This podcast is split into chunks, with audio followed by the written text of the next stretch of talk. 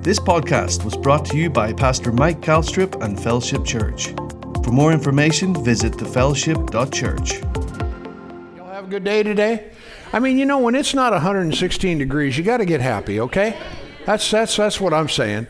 And you reduce the humidity by a significant amount, there's joy. All right? Hallelujah. I mean to tell you. You like the fall weather? You like what's coming after that? Oh. you know, I could kind of anticipate that response or that answer, but uh, you know what? I mean, there's something about seasons. Amen. You know, and here's the good thing about it. I remember when I was a kid growing up, I was always concerned that if that sun goes out, we got a problem. You know how it is, you know, I mean, you have all these little weird idiosyncrasies, I guess you'd say. And so as a young boy, I was just thinking, man, if that sun goes out, I mean, how in the world can that thing keep burning? You know, at what point, you know, I mean, is it getting smaller? I mean, you know, are you with me here? Come on, help me. So, anyway, thank God I found, when I got saved, I found in the Word of God it says, as long as the earth re- remains, there will be, hallelujah, you know, uh, seed time and harvest, winter, summer, and all the rest of it. Glory to God. And uh, so he'll take care of it, I guess is the main point. You don't have to worry about that. Aren't you glad you don't have to worry about it? Maybe you weren't worried about it anyway. So, hey, uh, Patty, do you have a uh, anniversary? Did you just have one? yesterday. Yesterday. Well, let's give her a hand. Happy anniversary. Amen. That's awesome. How many years? 31. Hallelujah. 31 glorious years. Yeah, amen. Praise God. Well, y'all bring a Bible with you this evening? Let's open our Bibles or your device, whatever it is that you might be using, to 2 Corinthians chapter 4. If you can find that opening in your Bibles, hallelujah. Aren't you glad for the living Word of God? Hallelujah. The entrance of His Word gives light and illumination. Hallelujah. Lightens our path and shows us, praise God, the way to go. Amen. How many of you got up in the night sometime and maybe stumped your toe on something? Have any ever done that? That is not a pleasant experience, is it?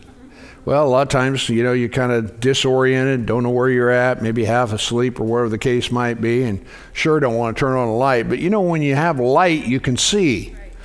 And uh, thank God the Word of God is a light to our path. Aren't you glad for that? So let's pray together and we'll get into what I want to share with you this evening. Father, thank you for this time we have together to break the bread of life, to look into the perfect law of liberty, we thank you for the freedom that we have in Christ. We thank you that our names are written in the Lamb's book of life. Hallelujah. And so, Father, for these few moments, I just want to thank you for helping us, giving us utterance in the Holy Ghost. Thank you, Father, for ears to hear, eyes to see, hearts to believe. I thank you, Lord, for the illuminating ministry of the Holy Spirit that brings fresh revelation, insight, understanding, renewing our minds to the Word of God, so that, Father, we can do those things that you've asked us to do. And with them come not only reward, but predictable results and blessing in our lives. And we thank you for it in Jesus' name. Everybody said, Amen. Notice with me, if you would, in 2 Corinthians chapter 4, beginning with verse 13. It says, We having, the Apostle Paul said here, we having the same spirit of faith. Everybody say, Thank God for faith. Yeah, amen. We having, not going to get, but thank God we have it. The Bible says that if you're born of the Spirit of God, you have been dealt the measure of faith or a measure of faith. And that faith can grow, it can develop, it can become strong. Hallelujah. And so notice here again, he says, We having the same spirit of faith, according as it is written, I believed, and therefore have I spoken, we also believe, and therefore speak knowing, everybody say knowing. knowing. See, praise God, when you got faith, you know something. You're not wondering about it, you're not hoping about it, but you know something. Notice he goes on then, notice he says, knowing that he which raised up the Lord Jesus shall raise us up also by Jesus and shall present us with you. Hallelujah. We got something to look forward to. Amen. I mean, there's resurrection coming, baby. Hallelujah. And we're involved. We're, we're a part of that. It goes on then to say, For all things are for your sakes, that the abundance, the abundant grace might through the thanksgiving of many redound unto the glory of God. In other words, what he's saying is, is when you and I experience the grace of God in salvation, and we are born of the Spirit of God, it automatically brings thanksgiving. Amen. And that thanksgiving redounds to the glory of God as we praise Him, as we thank Him, as we rejoice. Hallelujah. It gives God glory. So he goes on to say, For which cause we faint not. But though our outward man perishes, yet our inward man is renewed day by day, and our light affliction, which is but for a moment, works for us a far more exceeding eternal weight of glory. Now let's just stop right there. I'll just, you know, this is a little sidebar. Verse 17, notice it says, For our light affliction or our momentary difficulties or challenges, it says, which are but for a moment or are momentary. Okay? In other words, I think it comes from the word, Greek word, I'm not a Greek scholar, but it's like, you know, uh, the atom you know, so small, brief, just this little bit of time. You know, so he's saying here, he says, uh, um, for our light affliction, which is but for a moment, is working for us a far more exceeding eternal weight of glory. So, what it's talking about is your lifetime. For our light affliction, that which we have to experience in this life, because we, you know, because we live in this world, but we're not of it. And thank God we've been redeemed from the curse, but the curse is in this earth. And so we there's stuff. How many of you know there's stuff that you have to deal with? But our light affliction, which is but for a moment or only momentary, is working within us. See, in other words, when you when you obey God in the midst of adversity, when you decide you're going to follow Him no matter what's going on, when you say, "Praise God, I'm going to do what it is God wants me to do," you know that always brings us up against hardship, difficulty, afflictions, as it describes here. But thank God, when you do that, it's only momentary, and I'm telling you, it is working in you far far more exceeding and eternal weight of glory, while we look not at the things which are seen, but the things that are not seen. For the things which are seen are what? Temporal, temporary, subject to change. Can you say amen? But the things which are not seen, it concludes by saying, is eternal. Hallelujah. Now, I want to talk to you this evening about, you know, well, Notice in the scripture it says here, having the same spirit of faith. You know, not everybody's got faith. How many of you know that? The reality is, a lot of folk don't have faith. As a matter of fact, probably one of the most challenging things that God has to work with or deal with where people's lives are concerned is doubt and unbelief. You know, you take Thomas, for example, you know, unless I can see the print of the nails in his hands and see, you know, where it is that they pierced his side, I am not going to believe. Well, eight days later, Jesus walked through a wall and said, What do you think now? Huh? Wow. Oh, yeah. I can only imagine what that moment was. Well, he said, you know, because you've seen, you believe. But blessed are those who have not seen and yet believe. How many believers do I have in here tonight? Oh, yeah, I knew you'd get your hand up for that one. Hallelujah. You don't want to miss out on that. So it says here, having the same spirit of faith. Hallelujah. I thank God for the word of faith. I thank God for people that want to believe God, that obey God, that do the will of God. Ah, tell you what, man, there's nothing better than to be within that kind of company. But if you're in where a bunch of sourpuss type people are just, you know, always complaining and griping and, you know, they don't like this and they don't like that and they don't know why God doesn't do that, you don't want to be there. I said, you do not want to be there. Hallelujah. I want to be around somebody that's believing God. Uh, amen. Hallelujah. So we having the same spirit of faith. The spirit of faith believes something. Huh? And of course, in the context of what we're talking about here, is they believe the Word of God. A person that has the spirit of faith believes the Bible. And so tonight I want to talk to you about, you know, taking God at His Word. A great example of that is Caleb. I mean to tell you, glory to God. This guy just gets me excited. You know, I mean, he was within a whole company of people You know, there were 12 spies that got sent out. He and Joshua were two of the 12 that went out there. And, and the Bible says that those other 10 guys made the heart of the, all the people and nation of Israel melt because they said, oh, no, we can't do this. We can't. I mean, if you're running around with somebody that's always telling you that you can't do something, you need to go find some new friends. Hallelujah. Because the Bible says that we can do all things through Christ who strengthens us. Hallelujah. And so Caleb was just one of those folk. Hallelujah. And you know, in, in the testimony that God gave of, of Caleb, he said, because he has another spirit with him or about him. And I believe that was the spirit of faith. Hallelujah. You know, some translations say he had a different attitude, or because he has a different spirit and has followed me fully. Well, you know, the only way you can do that is, is if you take God at His word and you believe that what it is that He has said is true and that you realize that in this life, in this world in which we're living, just as we read in this scripture, while we look not at the things which are seen, but the things that are not seen. Because the things that are seen are temporal or subject to change, and the things that are not seen are eternal. Hallelujah. So when we find the Word of God, when we discover the promises of God, I'm telling you, you have every right to stand on the Word of the living God because He watches over His his word to perform it. Are you listening to me? So they had a he had a different spirit. He followed God fully. Another translation says he followed me wholeheartedly.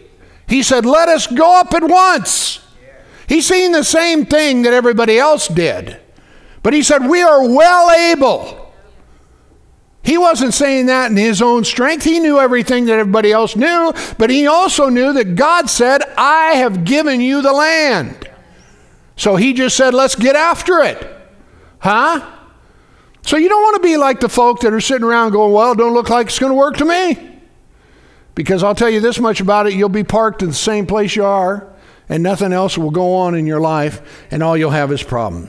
So taking God at His word, people who believe God, People who believe His word, what it is that He has said, they, they, they have their lives changed forever. Many of you that are here tonight, you know, you chose to believe the Word of God, and I mean, it brought change. Hallelujah. You're not the same person for sure. But you know, people that don't believe God, well, they just miss out. I said they miss out you know, on what could be. Think about it. You know, it doesn't go well for them. The nation of Israel is a great example. Before it was over with, God said, okay, I'm going to judge you out of your own mouth, and you're going to die in this wilderness, just like you said. He, they were stubborn, the Bible says, define them as stiff necked people. They, they, they limited the Holy One of God. And, and also, we find they could not enter in because of unbelief. But I'm telling you, when you got the spirit of faith, now Joshua and Caleb, when it was all over with and the generation died, they were the only two old fogies that were left, and they went on in. And you know, it's interesting because they went through this whole thing where each tribe helped the other tribe take possession of their lands. And they got all done with it, and they got down to the last one. It was Caleb. I mean, you know, here's the old statesman. He should have been the first one to get his land. But he said, You and I, Joshua, were together when we were 45 years old, and I brought them people word as was in my heart, and now I want you to give me that mountain, the, the thing that belongs to me, my inheritance. I want it now. And you know what? That's where the sons, the, the giants were. Hallelujah. And Joshua said, Go and be blessed, and praise God, he went after it. Can you say amen? See, there are things that belong to us as children of God, but you got to have a spirit of faith. And the way that you do that is you decide, I'm going to take God at His word where my life is concerned. I'm going to trust Him. I'm going to believe Him. I'm going to make the changes that I have to make. Glory to God. You know, so, you know, it, again, Israel is such a great example because, you know, He gave that land to them. He, listen to this scripture. And the Lord spoke to Moses, and he said, Send out men that they may search the land of Canaan, which I give to the children of Israel. I've given it to them. I'm giving it to them. It's theirs. Now, let me ask you this question Did they possess it? No. But he said, It's yours. Go get it. Huh? And they said, Oh, no, we can't do that. I can't change my life. I can't do better. I can't this. I can't that. I can't. And you, you end up going without. God said, I know the plans I have for you. They're to prosper you, not to harm you, to give you hope and give you a future. But, you know, somebody needs to get a, stick of dynamite out and, and light it and put it underneath you. Hallelujah. That might not be a good analogy, but you get the point. Well, we can't do that. We can't do this. You know, if we would have listened to that, this church would not exist today because everyone was telling us that we would never make it. Everyone was telling us that we were a cult. Everyone was telling us that you will never make it. But blessed be God, 45 years later, here we are. Are you listening to me? So there's always going to be the naysayers in our lives, but thank God we don't have to listen to them. He said, I, which I give to the children of Israel. And then, um, uh, if you go on reading in the story, well, let's, let's put it this way. This is on the front end. He says, I give it to him. And then they went through this whole thing, you know, with the spies, and they came back and brought an evil report, and pretty soon, you know, everybody was, and, and then they ended up dying in the wilderness. They never entered in. They never possessed, they didn't, they didn't, they weren't willing to take God at His word. I have given you this land, but you got to go possess it. There are things that God wants to do in your life. He says, Go for it. I have given it. I promise I will. You know, but you have to go after it. Can you say amen? And so many times we make the mistake of assuming or being presumptuous that there isn't anything necessarily that we have to do. Oh, yeah, there's a lot you have to do. They had to go in there and kill them giants, man. They had to do something about them walled cities. They had to obey God. and Go. And thank God they did it and they, well, the next generation. But, but the scriptures say here, I, I, want you, this is after, this is in the aftermath of all of this, after they actually had went in and they had possessed the land, all the tribes got their inheritances and, you know, they're there. And this is what uh, Joshua, well, actually, the Lord, he, Joshua said this. He said, And the Lord gave to Israel all the land which he swore uh, to give their fathers, and they possessed it and dwelt therein. And the Lord, listen, gave them rest round about according to all that he swore unto their fathers. And there stood not a man of all their enemies before them. The Lord delivered all their enemies into their hand. There faileth not aught of any of the good things which the Lord had spoken unto the house of Israel, all of it came to pass. Everybody say all of it. Now, it took them 40 years, which is an unfortunate part, but it didn't have to. In other words, God promised to give them the land. He said, I've given it to you. And unfortunately, there was, you know, people that wouldn't believe what it is that God promised, and they never entered in. But thank God the next generation learned and said, We're going. And thank God they possess the land. Can you say amen? So the blessing of God comes into our lives when we take God at His word, believe what it is that He's promised. You know, He's promised us a lot of things about marriage. He's told us what life can be like. If you'll do this, if you'll follow this, if husbands, you'll love your wives as Christ loved the church, and husbands, if you'll respect uh, your, your husbands as you should, then you'll be blessed. And if you don't, you won't. You say, well, that's just, that's just too simple. Well, God's not, you know, complicated. Okay? People say, well, you know, this and that and that. No, no, no, no, no, no. No, the Bible is true. Are you with me? And so you, you have to decide this is what he said and this is what we're going to believe. Can you say amen? All right? So the blessing of God comes into our lives when we take him at his word or believe what he's promised. The Bible, scriptures tell us in Numbers 23 19, God is not a man that he should lie, neither the Son of Man that he should repent. Has he said, and shall he not do it? Or hath he spoken, and shall he not make it good?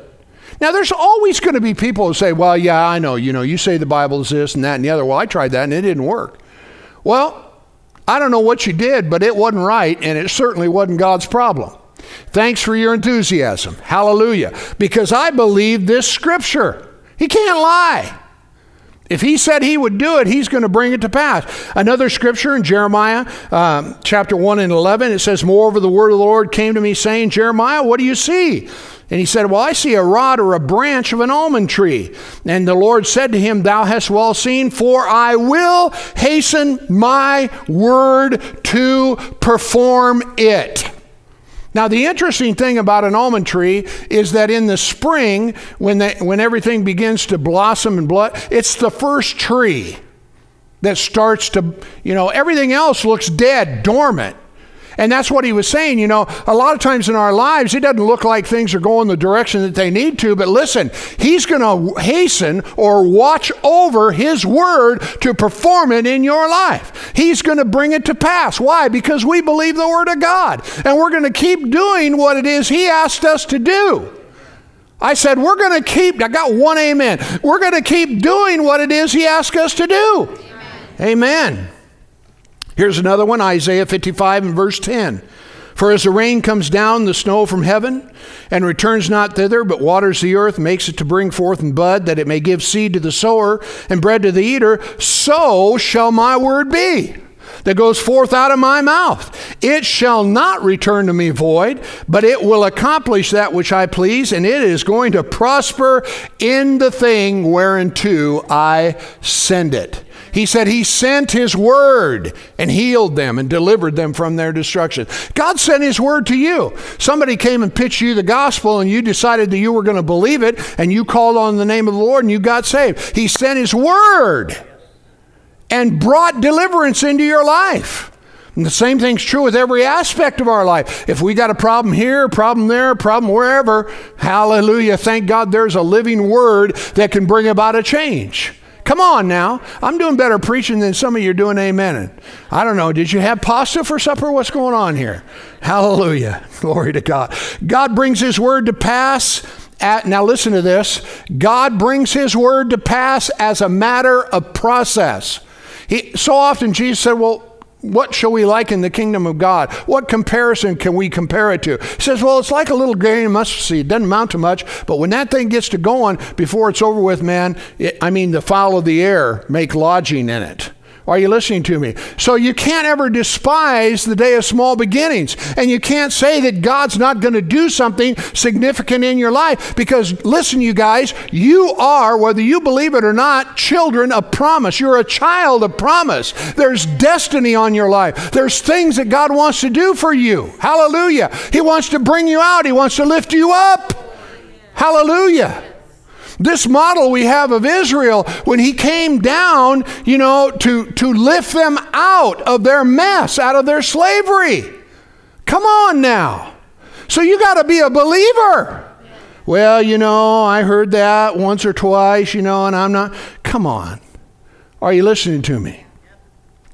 So, you know, it, it, there's a process that's taking place. Amen? I mean, I say it all the time the best is yet to come. Why? Because it is. You know?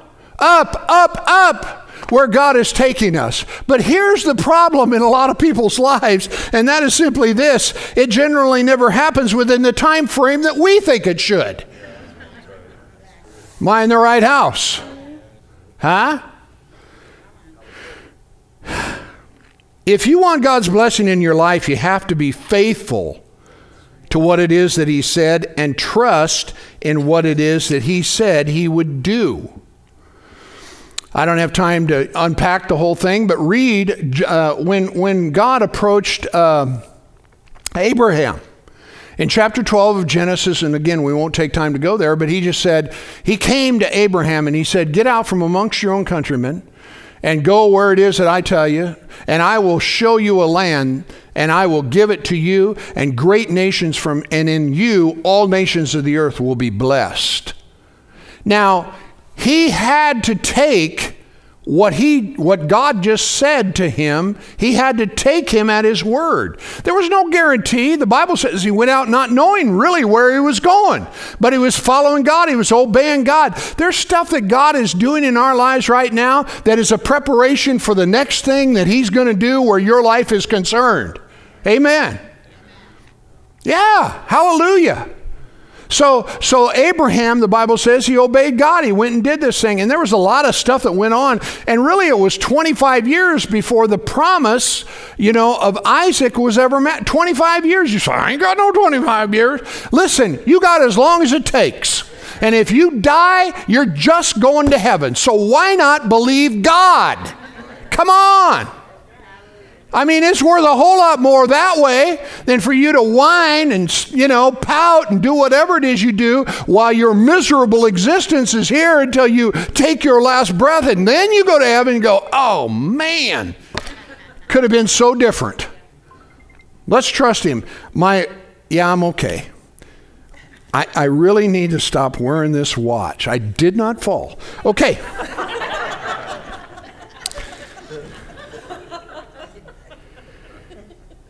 Listen, you got to know and you have to believe that you're a child of promise and that there is destiny on your life because there is.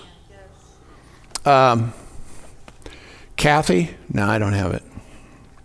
Okay, never mind. It wouldn't work anyway. I meant to do this before the service. Um, when I got saved, I, I got saved in August of 1975. That's when I gave my heart to Jesus. And so I'm growing and I'm learning and I'm all those things. And in 1977, um, April of 1977, I, ha- I have a, a, picture of a check um, where I was working for a farmer. And the check, it was it said in the in the note, it said 67 hours times $3 an hour equals 201 or whatever the number was. So I worked 67 hours for 300 or $201. Huh? And you know what I was doing? I was working in a hog lot. Oh, joy. Are you listening to me? But you know what? The scripture tells us that whatever it is that we do, we're supposed to do it how? Heartily, as unto the Lord. Yeah. This is not a real prestigious place that I'm in right now, but I'm telling you what, there are lessons that I'm learning and I'm growing and I'm doing. Now, nothing to me, but I'm just telling you that that year when I worked for Gary Gudaw, he had the best average that he had ever had up to that time and ever after that. He was averaging over 10 bit. Why? Because I prayed for him, man. These sows are going to bring forth abundantly. And so the average was over 10 piglets per litter. And he was just amazed. I said, Baby, the king is in the house. Glory to God. Are you listening to me? And there was nothing glorious about scoop and poop. Are you with me? Especially not for three bucks an hour. But you know what? I learned lessons there. And thank God I knew I was not going to stay there either. But I'll tell you this much about it. I put my heart into what it is that I was doing, and I made sure I treated those hogs like they were mine. Huh? And you know, I'll tell you one thing about it. When you're in a, j- a job, working place, or whatever, dude, if you don't learn to do this, you'll never get ahead. I'm telling you. Because these are the kinds of things that develop character within our lives. Hallelujah. And it's important for us to understand that. You know, here's a scripture. How many of you know what Philippians 10 19 says? Anybody know? Come on, Reed. Surely you can pull a rabbit out of your hat. But my God shall supply all your need according to what? Woo! Let's get excited. It's in the Bible. Come on now. My God shall supply all your need according to his riches in glory by Christ Jesus. Now, I believe that. Amen? But you got to know that it ain't going to happen just because you're sitting around on your blessed assurance looking for it to come out of the sky. Thanks for your enthusiasm. And this is an important, I mean, this thing that I'm talking, we're talking about taking God at His word. Are you with me? And I'm telling you, this is so important what I'm about to share with you when it comes to our lives. See, the mistake that we make is that we presume or we assume that God is going to do something according to our way of thinking. Like, for example, you know, uh, Pastor Scott was up here on Sunday morning and talked about the tithe. You know, bring your tithes into the storehouse so there's meat in the house, and prove me now herewith, saith the Lord, if I'll not pour out a blessing upon you that you're not able to contain. Now, here's the, the fallacy that often happens within the body of Christ, especially amongst, you know, charismatic word churches. People will say, well, you know, this is what the Bible says, you know, bring your tithes, pay your tithes, you'll be blessed. Well, let me ask you a question. How are you going to be blessed? See, the assumption is all I have to do is pay my tithe, and now God is obligated to just rain her down from someplace. No, He's going to bless the work of your hands. That's where the blessing comes. See, in other words, you're not done just because you obey God and tithe. I knew that I would get, you know, absolute, you know, roaring applause out of that deal. No, but what it does, and he said, I'll rebuke the devourer for your sake, and I will command my blessing on your storehouses. So now I'm in a place, and I can't tell you how many times my wife and I have stood on that scripture and said, Lord, you said that you would rebuke the devourer. I mean, when stuff comes, huh? Come on. But see, I got to be about it. And when I'm about it, then God is going to take up and make up the difference. And He'll see to it, praise God, that we're blessed people, you know, and, and, and I got mixed up. Man, I mean, I love Jesus with all my heart, and I got mixed up with, you know, in my theology. I thought, you know, well, if you just do this and that, like tithe, then you don't have to work. Well, listen, the Bible says if you don't work, you're not going to eat. Huh? So there's another side to that. If you don't provide for your own, you're worse than an infidel. I mean, I'm sorry, but dude, you got to work. And all this, all this stuff that's being pitched right now, you don't have to work, you're a victim. I mean, people owe you, we need reparation, we need the government to do this. It is junk. It's absolutely the doctrine of devils. And it is going to destroy and is destroying people's lives. You don't work, you're not going to eat. Now, I don't know, you know, how this is all going to shake out, but dude, it is not going to be pretty. Are you with me? For the person who doesn't believe God. Now, for the person who does, we're in good shape. Can you say amen? amen. You know, the Bible says in Deuteronomy 2 7, for the Lord your God has blessed you in all in all the work of your hand. Is that up there? Yes. Notice what it goes on to say. He knows you're trudging through this great wilderness these 40 years. The Lord has been with you and you haven't lacked anything. Hallelujah. You know, they, they were getting manna from heaven. Supernaturally, God was providing for them in that moment of need, and God can do that. When the need exists, He'll take care of you.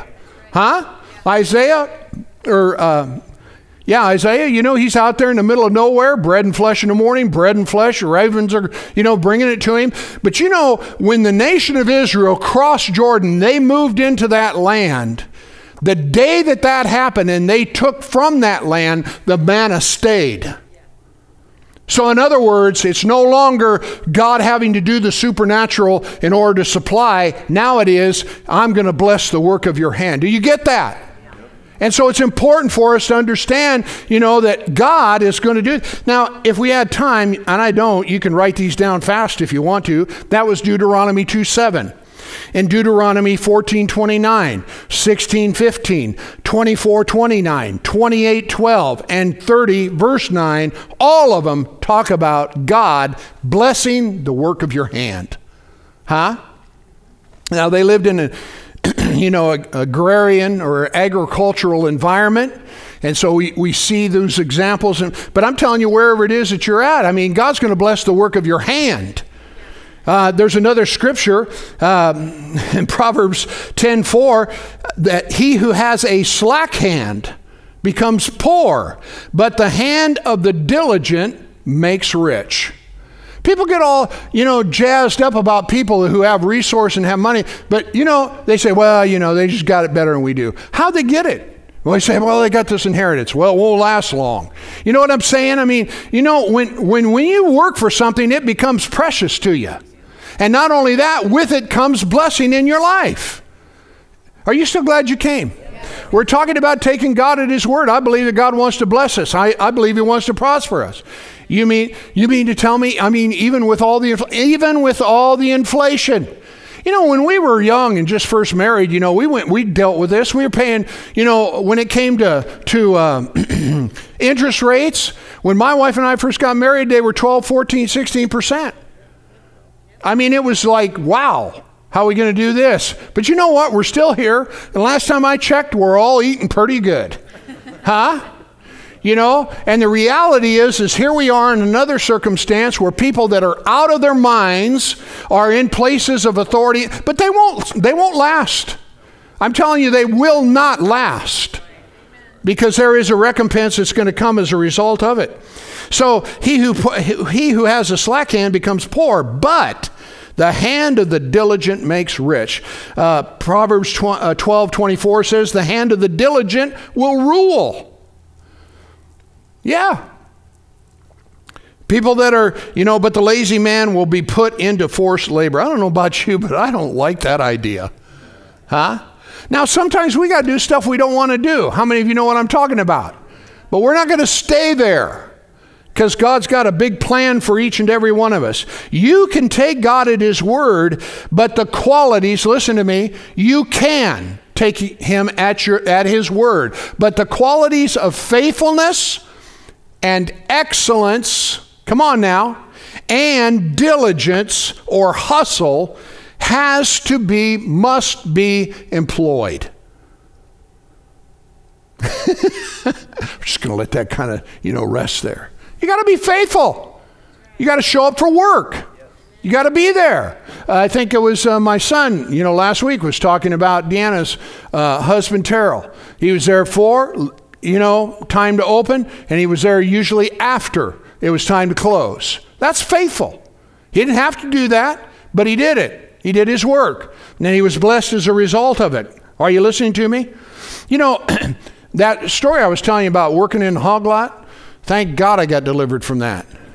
Because you stink. You take it everywhere with you, man. You can't even wash that stuff off.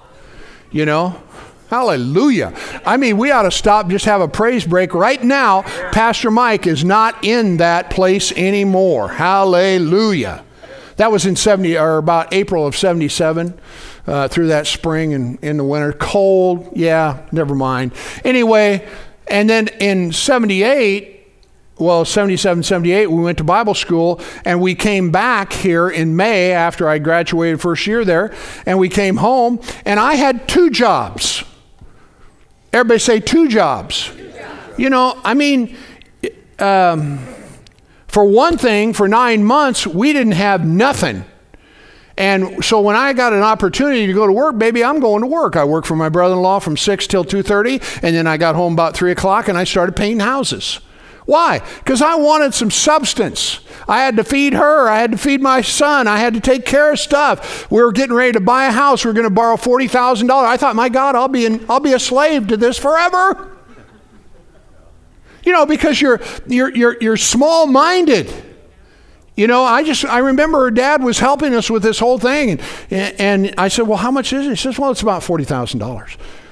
I mean, I'm a twenty two year old, maybe 23, I don't know.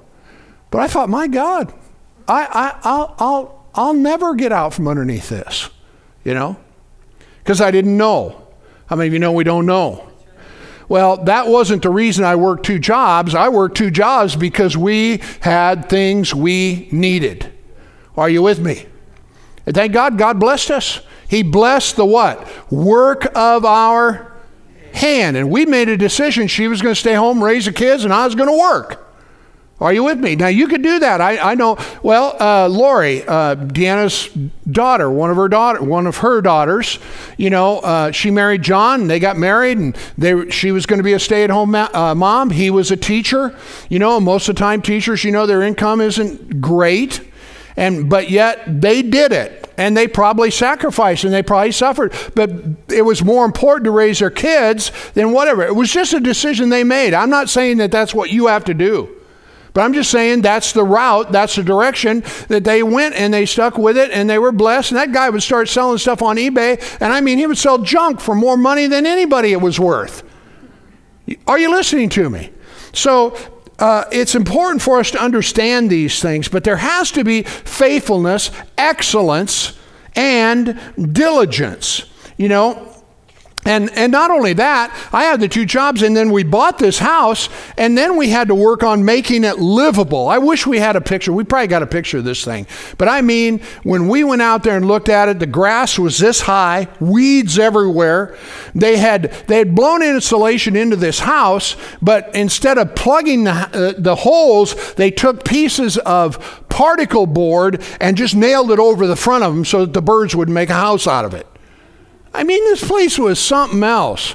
You know, they talk about good bones. I don't know. yeah, it turned out okay. But I'm telling you what, we had to work. Are you with me? And, and that's an important dynamic where your life is concerned. And then in January, or actually, yeah, January of that next year in 79, we started the church. And I'm working these two jobs and I'm pastoring the church. You know? You say, well, how do you do that? You just get after it, baby, and don't sleep very much. Huh? You say, well, I like my sleep. Well, don't we all?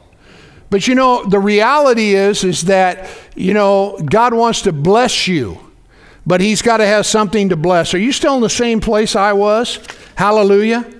Amen. Something happened here. This year I decided to plant a garden. You know, there's a little bit to having a garden. You can plant it, okay? But how many of you know you got to take care of it?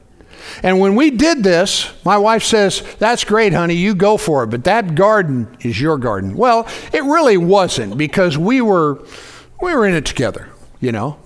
And, uh, but here's the deal I had to build a fence so the deer couldn't get to it. Six foot fence all the way around it.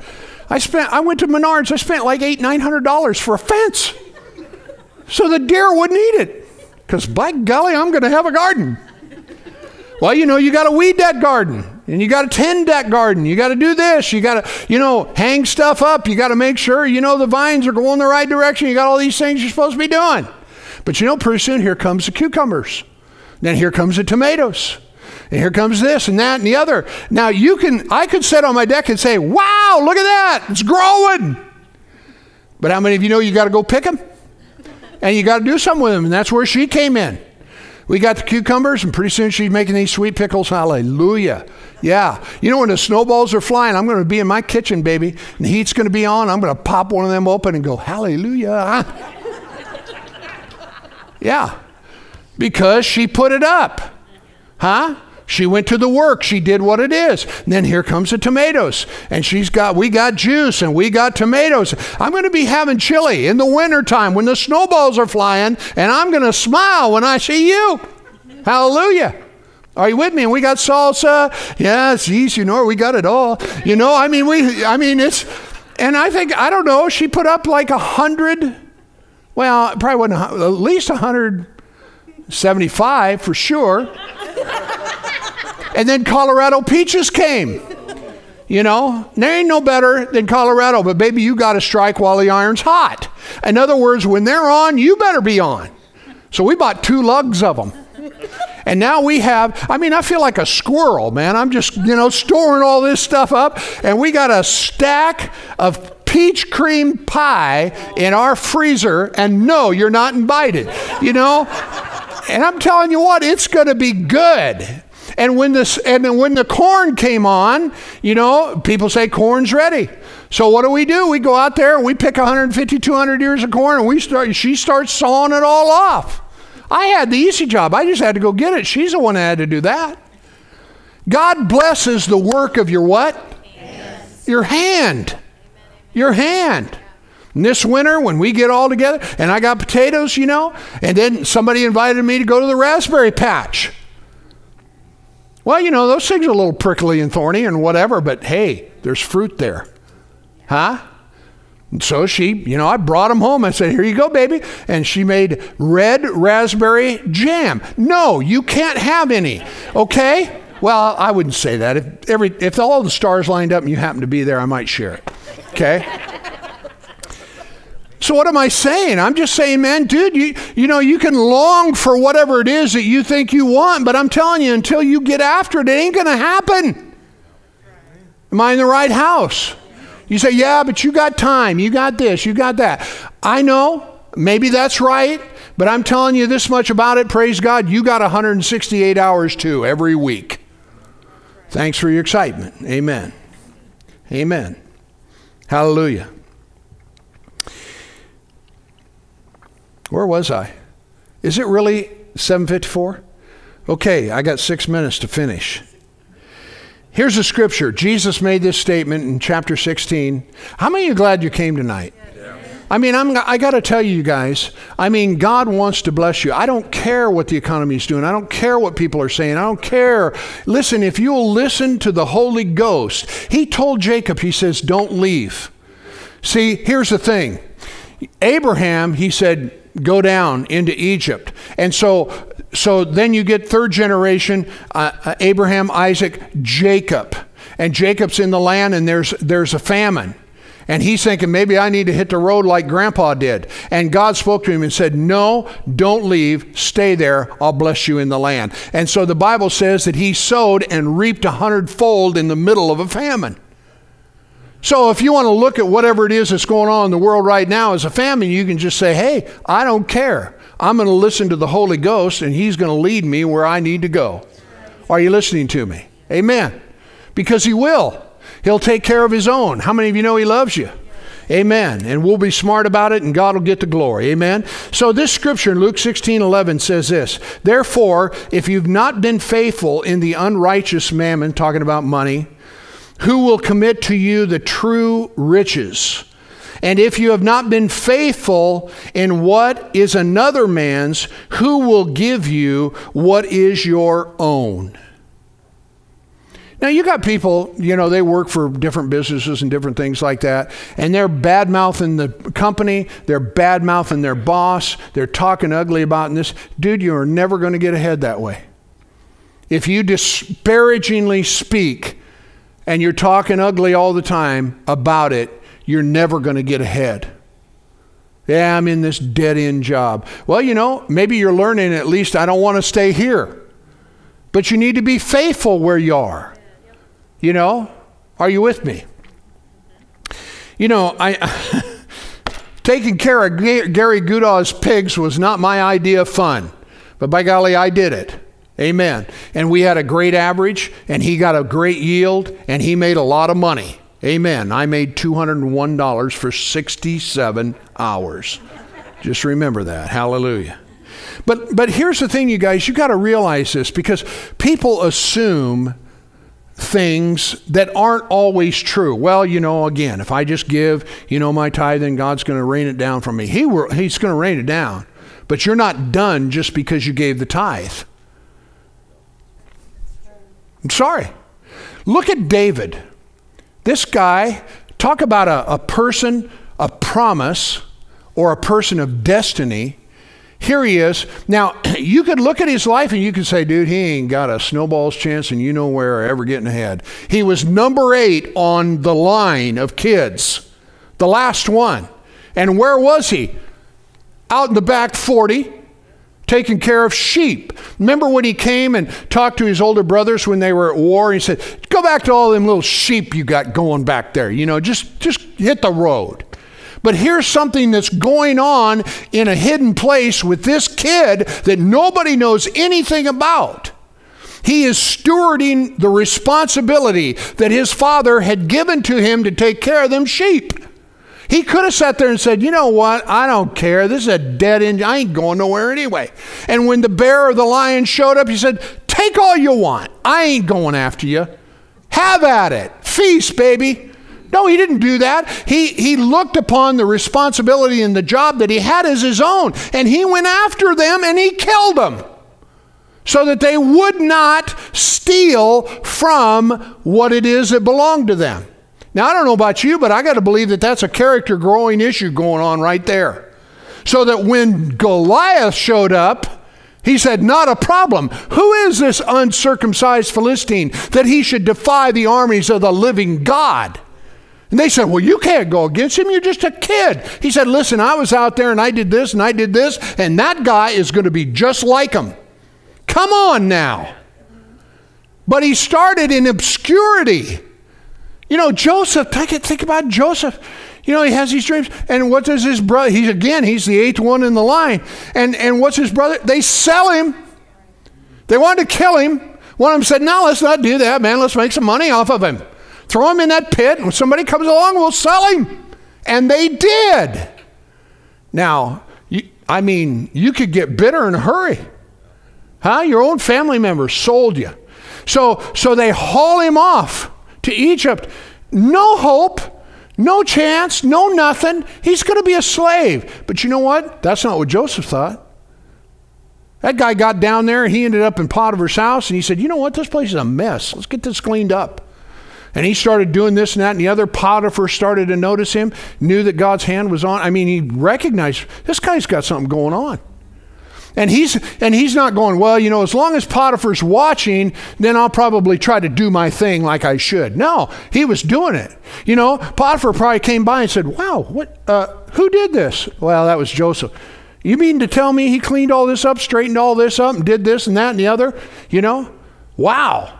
I need to talk to him. And he started giving him more and more responsibility to which Joseph took and he was faithful to, and God began to prosper him. And said, the Bible says he was a successful man. So, you know, here he is, he's on the rise. And then, you know, Potiphar's wife decides she wanted to, you know, assault him, basically, you know, and sexually uh, assault him. And he gets the blame for it, and he ends up in prison. Now you want to get, I mean, you talk about an opportunity to get bitter, but he, no, he didn't do that. He ended up in the prison. He said, you know what? This place looks like a pigsty. Let's get this thing cleaned up. And he started doing this and that and the other. Pretty soon the jailer says, hey, Joseph, you, you got it going on, man. Uh, take care of this. He says, I got it. There's something to be said for that. He got better instead of bitter.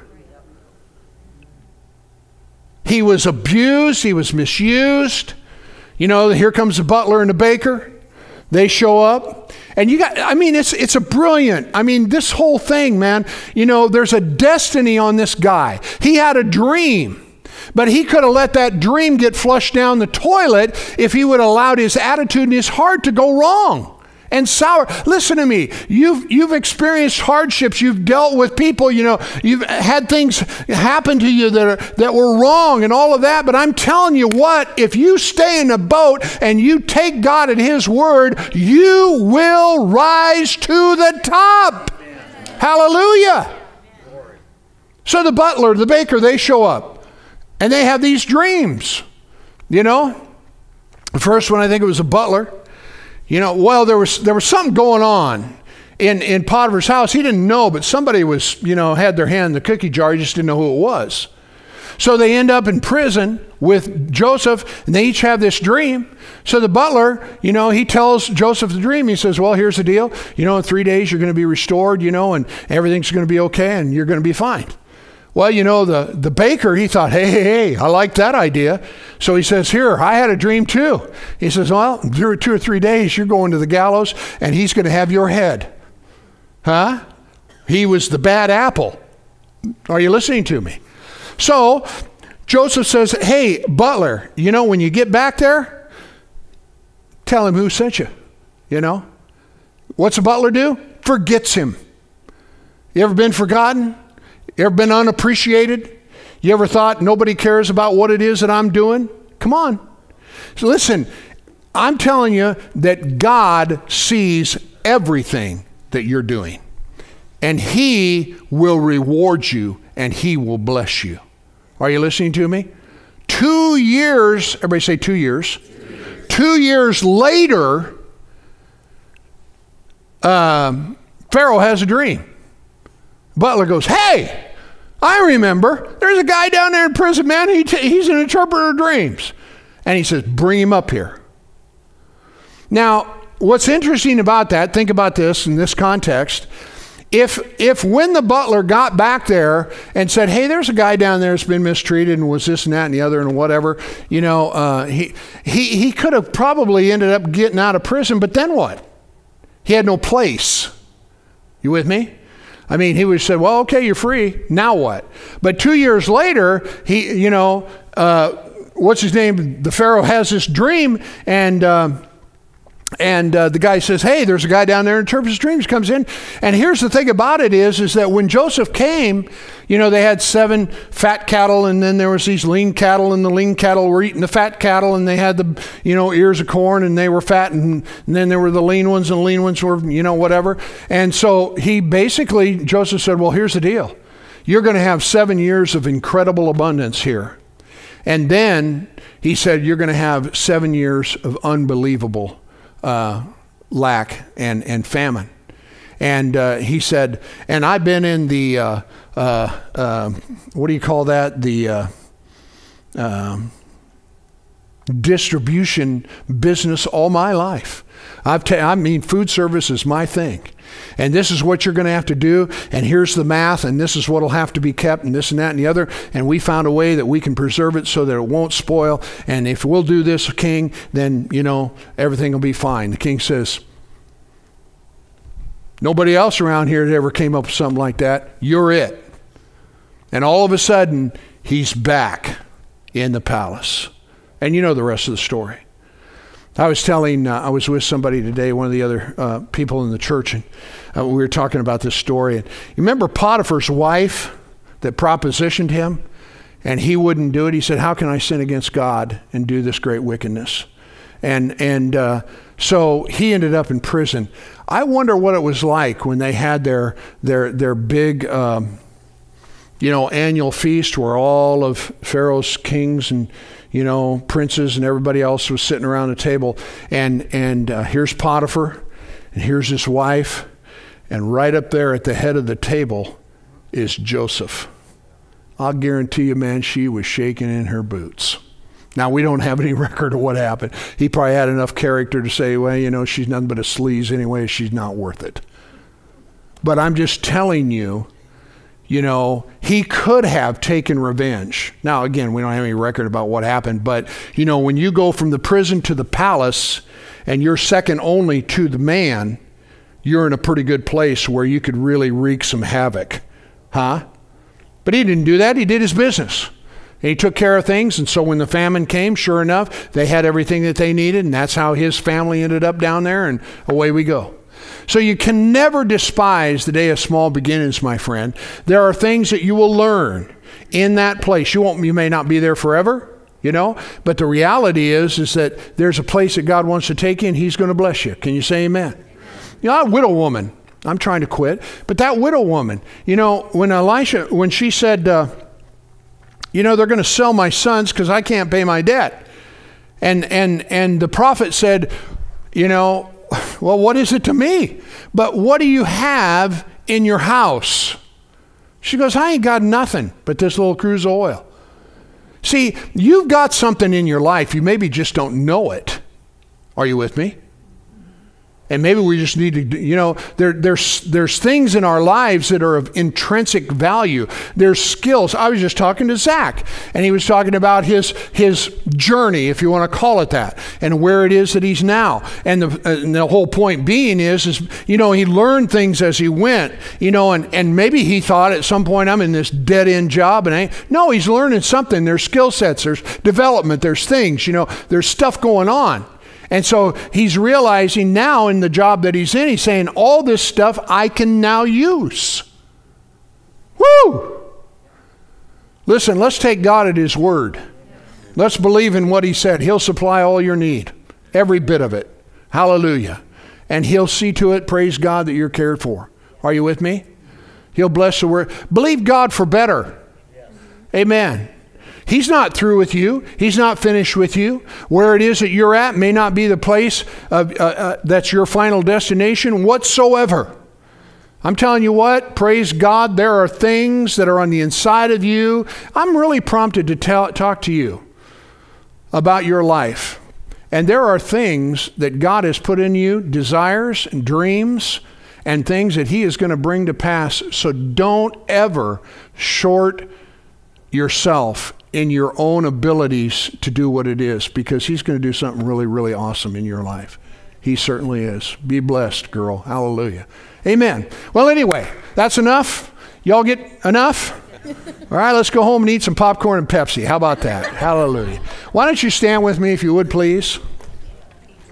Praise God. Let's just commit this to our hearts. Amen. Father, we thank you so much. And Father, we want to do life the way Jesus would have us to do it. And we want to do it even when no one's watching. Because we know, Father God, that your eyes are on the righteous and you behold everything that we do. And Father God, I thank you for your blessing in this house. I thank you for the sure reward that comes in our obedience to you and our di- uh, diligence to follow your plan and your purpose. Father, I pray for everyone here within the sound of my voice, those watching online, and even, Father, for our whole church family. Let's take a hold of what it is. Father, I pray that men and women will grab hold of what it is that you have promised, what you've said. And Father, realize that the things that are seen are subject to change, but the things that you promise, they are eternal, and you'll bring them to pass. So I thank you, Lord, for your blessing in every one of our lives. God, I pray that those that are discouraged in some way or another, you know, if they're in despair, God, I pray in the name of Jesus, we come against that spirit.